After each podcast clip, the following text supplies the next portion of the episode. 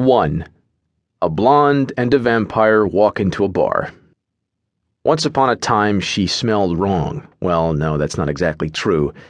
She smelled clean, like fresh snow and air after a lightning storm, and something hard to identify, something like sex and butter pecan ice cream. Honestly, I think she was the best thing I'd ever smelled. I was inferring wrongness from the fact that she wasn't entirely human.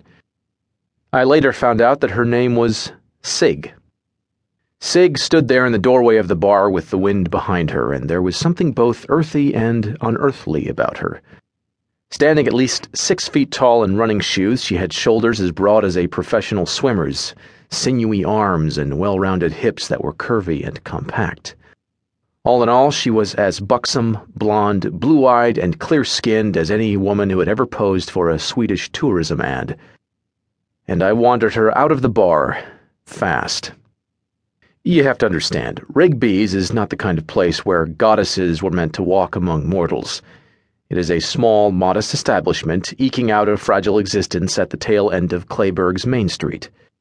The owner, David Suggs, had wanted a quaint pub, but instead of decorating the place with dartboards or Scottish coats of arms or ceramic mugs, he had decided to celebrate Southwest Virginia culture and covered the walls with rusty old railroad equipment and farming tools. When I asked why a bar, excuse me, I mean pub, with a Celtic name didn't have a Celtic atmosphere, Dave said that he had named Rigby's after a Beatles song about lonely people needing a place to belong. Names have power. Dave had gone on to inform me, and I had listened gravely as if it were a revelation. Speaking of names, John Charming is not what it reads on my current driver's license. In fact, about the only thing accurate on my current license is the part where it says that I'm black haired and blue eyed. I'm six foot one instead of six foot two, and about 75 pounds lighter than the 250 pounds indicated on my identification. But I do kind of look the way the man pictured on my license might look if Trevor A. Barnes had lost that much weight and cut his hair short and shaved off his beard. Oh, and if he were still alive.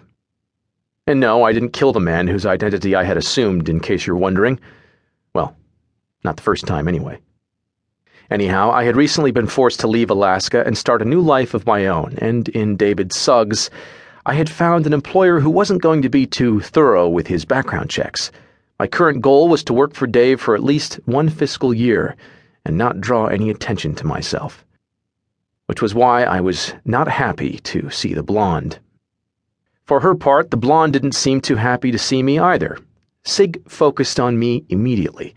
People always gave me a quick, flickering glance when they walked into the bar, excuse me, the pub, but the first thing they really checked out was the clientele. Their eyes were sometimes predatory, sometimes cautious, sometimes hopeful, often tired, but they only returned to me after being disappointed. Sig's gaze, however, centered on me like the oncoming lights of a train assuming train lights have slight bags underneath them and make you want to flex surreptitiously. Those same startlingly blue eyes widened and her body went still for a moment. Whatever had triggered her alarms, Sig hesitated, visibly debating whether to approach and talk to me. She didn't hesitate for long, though. I got the impression that she rarely hesitated for long, and chose to go find herself a table. Now it was a Thursday night in April, and Rigby's was not empty. Clayburgh is host to a small private college named Stillwaters University, one of those places where parents pay more money than they should to get an education for children with mediocre high school records, and underachievers with upper middle class parents tend to do a lot of heavy drinking. This is why Rigby's manages to stay in business. Small bars with farming implements on the walls don't really draw huge college crowds, but the more popular bars tend to stay packed and Rigby's does attract an odd combination of local rednecks and students with a sense of irony. So when a striking six foot blonde who wasn't an obvious transvestite sat down in the middle of the bar, there were people around to notice. Even Sandra, a 19 year old waitress who considers customers an unwelcome distraction from covert texting, noticed the newcomer. She walked up to Sig promptly instead of making Renee, an older waitress and Rigby's de facto manager, chide her into action. For the next hour, I pretended to ignore the new arrival while focusing on her intently. I listened in, My hearing is as well developed as my sense of smell.